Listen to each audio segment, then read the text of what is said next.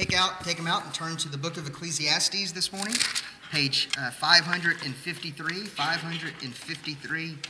As we uh, begin our second sermon uh, in the book of Ecclesiastes, page 553. If you're using the Pew Bible, that is. In your Bible, if you brought one, I don't know what page number it is. So, so uh, there are few songs that have more philosophical uh, relevance for us than the Rolling Stones, I Can't Get No Satisfaction, right? I Can't Get No Satisfaction. I'm amazed by this song and its philosophical themes. Uh, it, Keith Richards, uh, the guitarist, lead guitarist for the Rolling Stones, was asleep in a hotel room in uh, 1965. They were touring. He was asleep in a hotel room in Clearwater, Florida. He woke up in the middle of the night with the guitar riff in his head. He woke up, he, he, hit, he kept a recorder, cassette recorder or something, whatever it was in 1965, next to his bed. And he played the little guitar lick, and then he fell asleep. And for the rest of the night, you can hear him snoring on the recording. Uh, because he just left it recording. He, he fell asleep. He woke up the next morning, he kind of threw it together. He took it to a recording studio, and he and Mick Jagger worked on it for a couple of weeks they really didn't like the song. They didn't like what they had done. And Mick Jagger, I mean, Keith Richards to this day says they didn't really capture what he was trying to capture in the song, but it became one of their biggest hits. And what's amazing to me about it was this was 1965. Um, color TV was just becoming a thing. They played it on the Ed Sullivan show, and it was wildly controversial that they played the song because of the themes that were involved with it. Um, so much so that you can go back and watch that recording and they, they kind of tone down the vocals because they don't want you to hear the words of the song. Uh, later, as they have remastered that song, they have turned the vocals up so that you can get a better understanding of what the words say. Well, here, there are two basic themes in that song I Can't Get No Satisfaction. Essentially, it's this that as much as they try to pursue pleasure, it never satisfies. And in the song, he details how he tries to pursue pleasure. He pursues it by chasing women and partying. And then also, he pursues it by possessions and accumulating possessions and trying to make himself happy with possessions. And even that, he says, he can't get no satisfaction. What's really fascinating about it is they were about 23 years old when they, they wrote this song it was three years from the point when they hit the big times.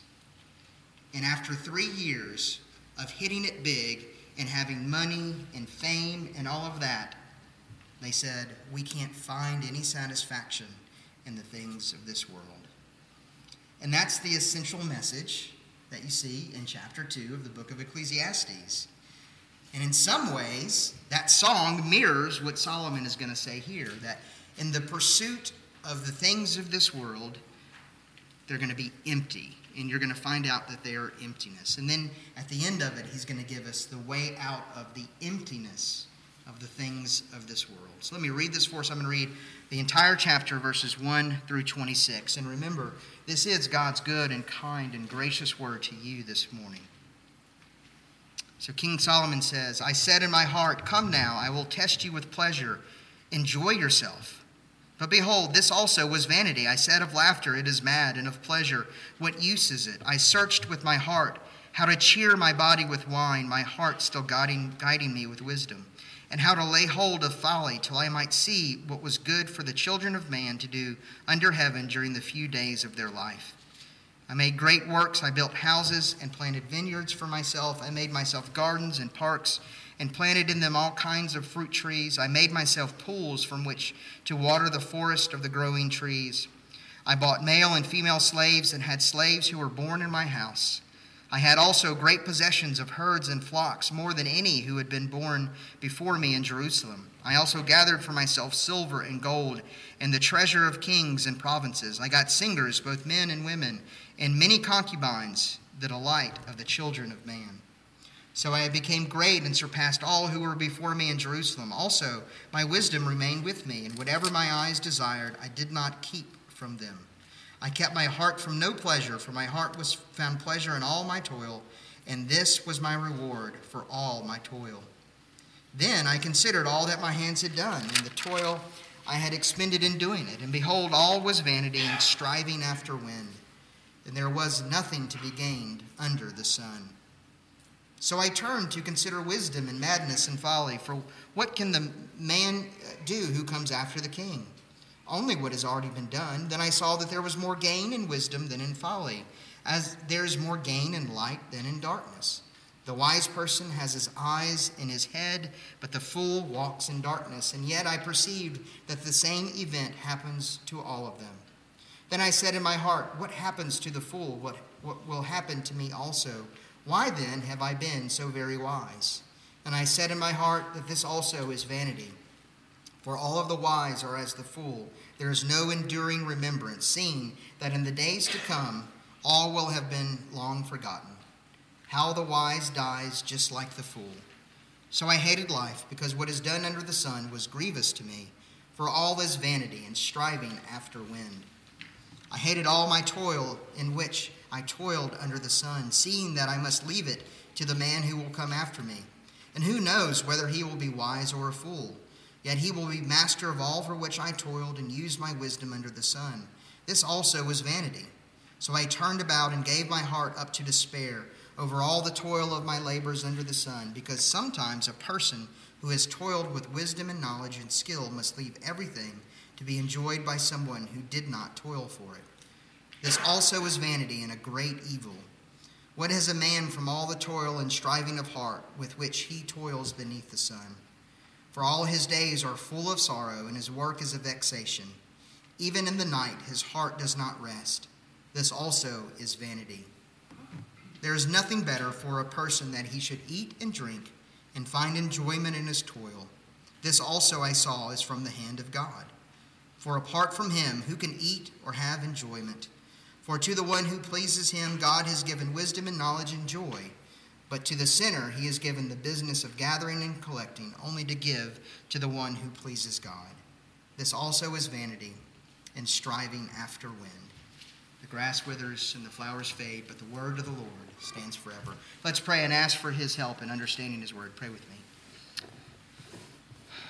Our great God, we thank you for this word that you have given us, this word that is our light that helps us to see. I pray, Father, that we would understand it today, and that we would not uh, toil after things that are useless, but that we would work for things that are eternal, and that we would enjoy the things that you have given us to enjoy. Lord, give us wisdom to understand this passage and to apply it to our lives. Transform us by your word, we pray it in Christ's name. Amen. So, this morning I want to look at this passage in three ways. It's essentially three things uh, that Solomon says are vapor. You, you have to remember that last week, uh, you know, this word vanity that's translated in the English Standard Version really should, should be translated something like vapor. It's, it's ephemeral, it goes quickly. And there are three things in this passage that, he, that Solomon says go quickly. They're vapor. First one is pleasure. And so verses 1 through 11 Solomon tells us that he essentially in his life pursued three types of pleasure.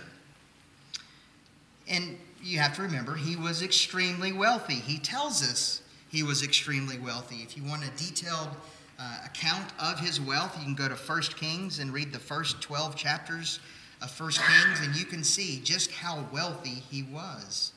He was massively wealthy. And he says to himself, Well, with all of this wealth that I have, surely I can enjoy life, the life that I have. And so he says, I'm going to do what men do. They pursue pleasure. And so he pursues three types of pleasure. He pursues the pleasure of his appetites. Essentially, he pursues fine wine or good wine, and a lot of it. He pursues women, and a lot of women. He pursues good food and partying. He pursues his appetites. Secondly, he pursues beauty. It's another thing that men will do. They will, they will pursue beauty in various forms, specifically the beauty of art and the beauty of music. And so you see this here.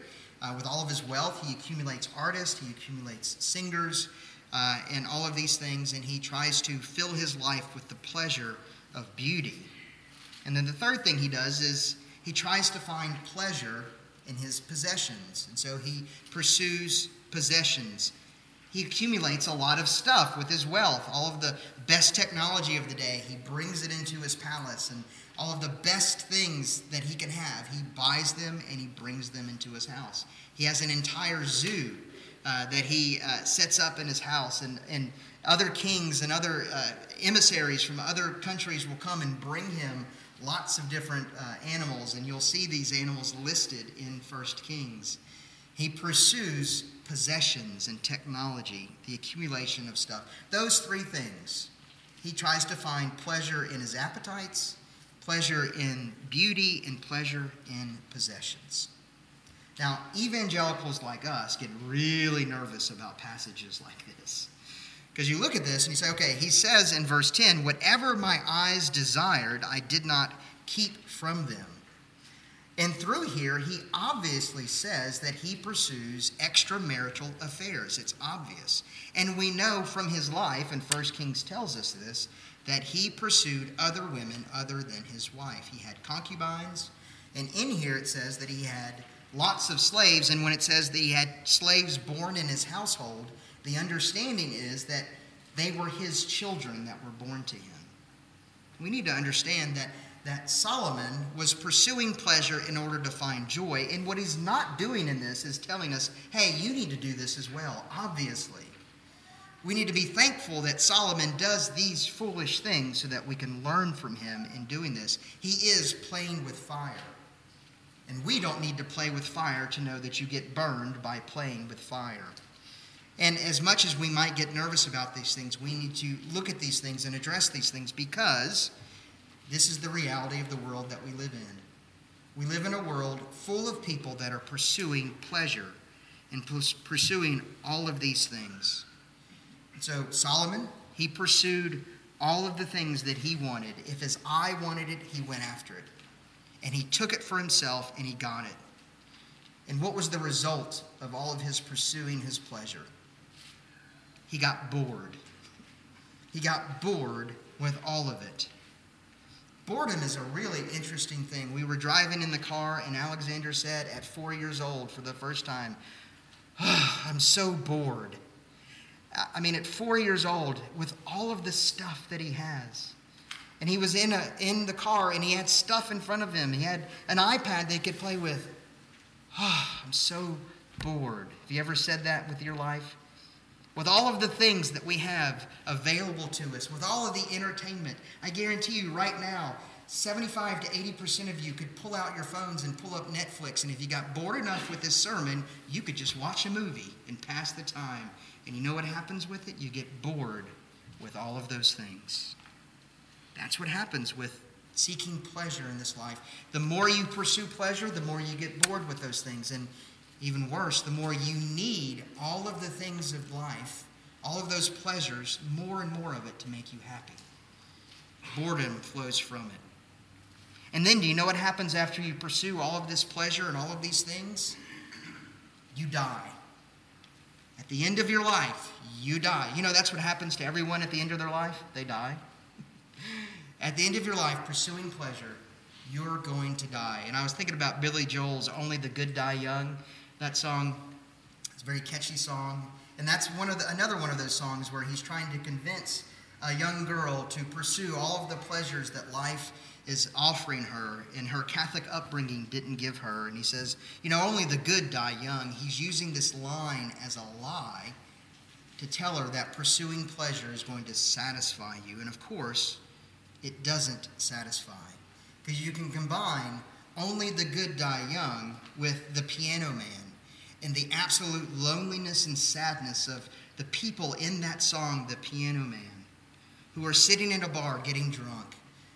They're sharing a drink called loneliness because it's better than drinking alone, right? That's the end of the pursuing of pleasure.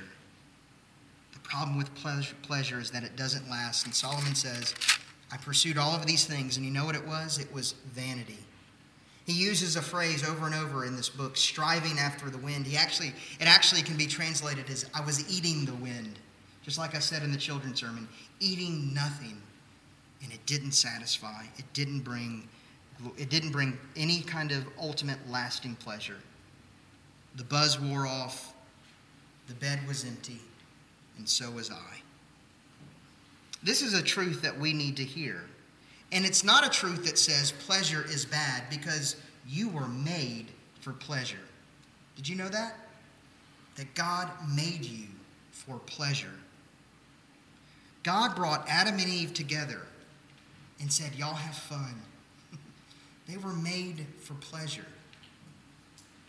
And what sin does is it takes the pleasurable things of the world and it says, I can use these things how I want to use them, and, and I can do with them what I want, not giving credit to God and living under His authority. But we were made for pleasure, and God does not want you to not have fun in this world. We are meant to have fun. And this is actually, believe it or not, a pillar of Presbyterian theology. This is one of the main things that we need to be teaching that we are all about fun, but it's a particular kind of fun. The Shorter Catechism, the, the first question is What is the chief end of man? The chief end of man is to glorify God and enjoy Him forever. You, are, you and I were made for enjoyment. The enjoyment of God forever and ever and ever. You see, the pleasures of this world are going to fade away and wear off but pursuing the pleasure of God and the things that God finds pleasurable, those are the things that give you pleasure into eternity. That's the first thing we see that pleasure is vapor. Secondly, in verses 12 through 17, Solomon tells us something that most of the students in here would tell us already, most of the young people, that education is vapor. Most of the young people, as you're getting ready for school, to gear right back up, and you're going, What's the point in all of this? Well, good news Solomon agrees with you. Okay? And in 12 through 17, essentially, this is what he's saying. Now, what I need to say in, uh, as a companion to that is education is wonderful. Education is good and necessary. And Solomon actually says that. He says, um, So I turn to consider wisdom and madness and folly. Um, verse 13, then I saw that there was more gain in wisdom than in folly. Another way to say it, there was more gain in knowing stuff than in not knowing stuff. There's more benefit to being wise than being foolish. There's more benefit to having an education than to not having an education. So if you have the choice between having an education and not having an education, he says, well, have an education by all means. Go to school, do well in school. And, by the way, I am a huge fan and a huge proponent of a liberal arts education. I'm a proponent of all of the things in college or in learning that really have no practical purpose in and of themselves. I'm a huge fan of those things. I think all of us should be studying things like philosophy and the dead languages, you know, the ones that you'll never speak in a million years. You need to be studying those things. Why? Because they are good in and of themselves. They actually help your mind grow and expand. They help you think better. There's all sorts of reasons why you should be studying these things, and also because you learn a lot of history from learning these things. And you learn, like we're studying the history of Solomon now, that he made all of these mistakes, and we don't have to make those mistakes again. I think we should be studying those things. But then Solomon says, I accumulated all of this wisdom and all of this knowledge. And then do you know what happened? Do you know what I realized? Do you know what happens to the educated person at the end of his life? He dies. Do you know what happens to the fool at the end of his life? He dies. For the wise and for the foolish, the same thing happens. One of my favorite books that was written in the 20th century uh, it's called The Structure of Scientific Revolution. It's by a man by the name of Thomas Kuhn. Uh, I think it's a brilliant book that explains for us the way that uh, scientific knowledge works. And essentially, what he says is that, and he says this as a trained scientist, as an empirical scientist who was taught to do things in a lab and get empirical information from a lab. He said essentially all scientific knowledge is faith based, and that all science is, in some sense or in, one sense, is based on the faith of the one who has the knowledge. And he says you can go back and you can study the history of science and the history of how scientific revolutions happen, and every couple of decades, there's a paradigm shift that happens in science. And we all think that the people that came before us were absolute idiots, and now we have this scientific knowledge. And do you know what's going to happen in a couple of years? With all of our brilliant scientific knowledge, in a couple of years, there's going to be a group of people that come after, the, after us and go, Man, they were such idiots. I can't believe they actually believe that. And that's the way that knowledge and education works. You can't put stock in that. And if you try to fill up your life with education, it's going to be empty. Again, that doesn't mean you shouldn't pursue it. It just means if you try to put stock in it and do with it what it's not what, what is not intended for it, it's empty. Now there's an application for us, at least two applications. Some of you in this room are incredibly well educated. You are at the top of your field and you have degree after degree after degree, and you are super smart and you know it. Here's what this knowledge should do for you it should humble you. Because at the end of, the, of your life, all of your education is going to be buried with you. And ultimately, it doesn't matter. You should be humbled by this reality. Now, there's some of you in here that don't have very much education, and maybe you feel bad about that, that you didn't quite attain to the level that you feel like you should have. You didn't attain to, the, to the, your fullest potential, and you don't have that education, and you feel like you don't measure up. Well, this should encourage you. All of us are the same those that are educated and those that are not. We're all on the same level. Our education won't do anything for us before God. And even our lack of education won't do anything for us before God. Both of them ultimately go away just as we will go away. So, education and knowledge is vapor. And then the last thing that we see in verses 18 through 23 is that hard work is vapor. And it's interesting that uh, Solomon does this because um, we would probably in this room all, uh, all associate seeking pleasure, an individual pleasure, seeking what makes us happy, and education and seeking education with, with um, pretty liberal or progressive ideals. Um, think about the educated elite people in New York, right? And all these super smart people in Washington, D.C., and all of these people that are telling us how we need to live our lives and what we need to do. We would tend to think that education lends itself to being more progressive in ideals and those people that are pursuing their pleasure and pursuing pleasure, well, they're lic- licentious or they're using um, the things of this world in a way that God didn't design. And as good middle class folks with a good Protestant work ethic, we look down on them and we say, no, those aren't the ways that you find pleasure in life. The way that you find pleasure in life is you go and you work really hard. You wake up in the morning, and you go to work and you work a good, honest day's worth of work, and that is where you really find pleasure. You provide for your family, and you suck it up, and you just do it. And then the promise is at the end of your life, you're going to look back and all of your hard work, and you're going to go, wow, I really did something. And Solomon says, you know, he thought about that and he did that. And Solomon actually worked really hard he pursued pleasure, sure. He pursued education, but he said, I also pursued hard work. And you know what happened to him at the end of his life? He died. And you know what happened to all of his hard work? It was buried with him. He had accumulated massive amounts of wealth. And he says, You know, it's so vain to think that you can do anything with this wealth. After you die, some idiot is going to take over for you and they're going to decide what happens to all of your hard work and wealth. And what he says is there's real serious danger for those that seek um, meaning in hard work. Again, I'm not saying hard work is bad, and Solomon wouldn't say that either. But to seek for meaning in hard work is, is bad. There's a real danger in it. What can happen if you think this way that, that your life is, gets meaning by hard work? Well, I've, I've met people like this, and so have you. You end up bitter and angry at the end of your life. You don't end up looking back at your life going, everything's great and wonderful, and look what I did. No, for those that look back in their life and tried to find meaning in their hard work, they see it all as meaningless, and they're bitter and angry. Many times, these individuals are alone. I've already mentioned two songs in this sermon, so I'll mention a third one. All of you know it Cats in the Cradle and the Silver Spoon, Little Boy Blue and the Man in the Moon. When you coming home, Dad? I don't know when, but we'll get together then, right? It's a hard song to listen to.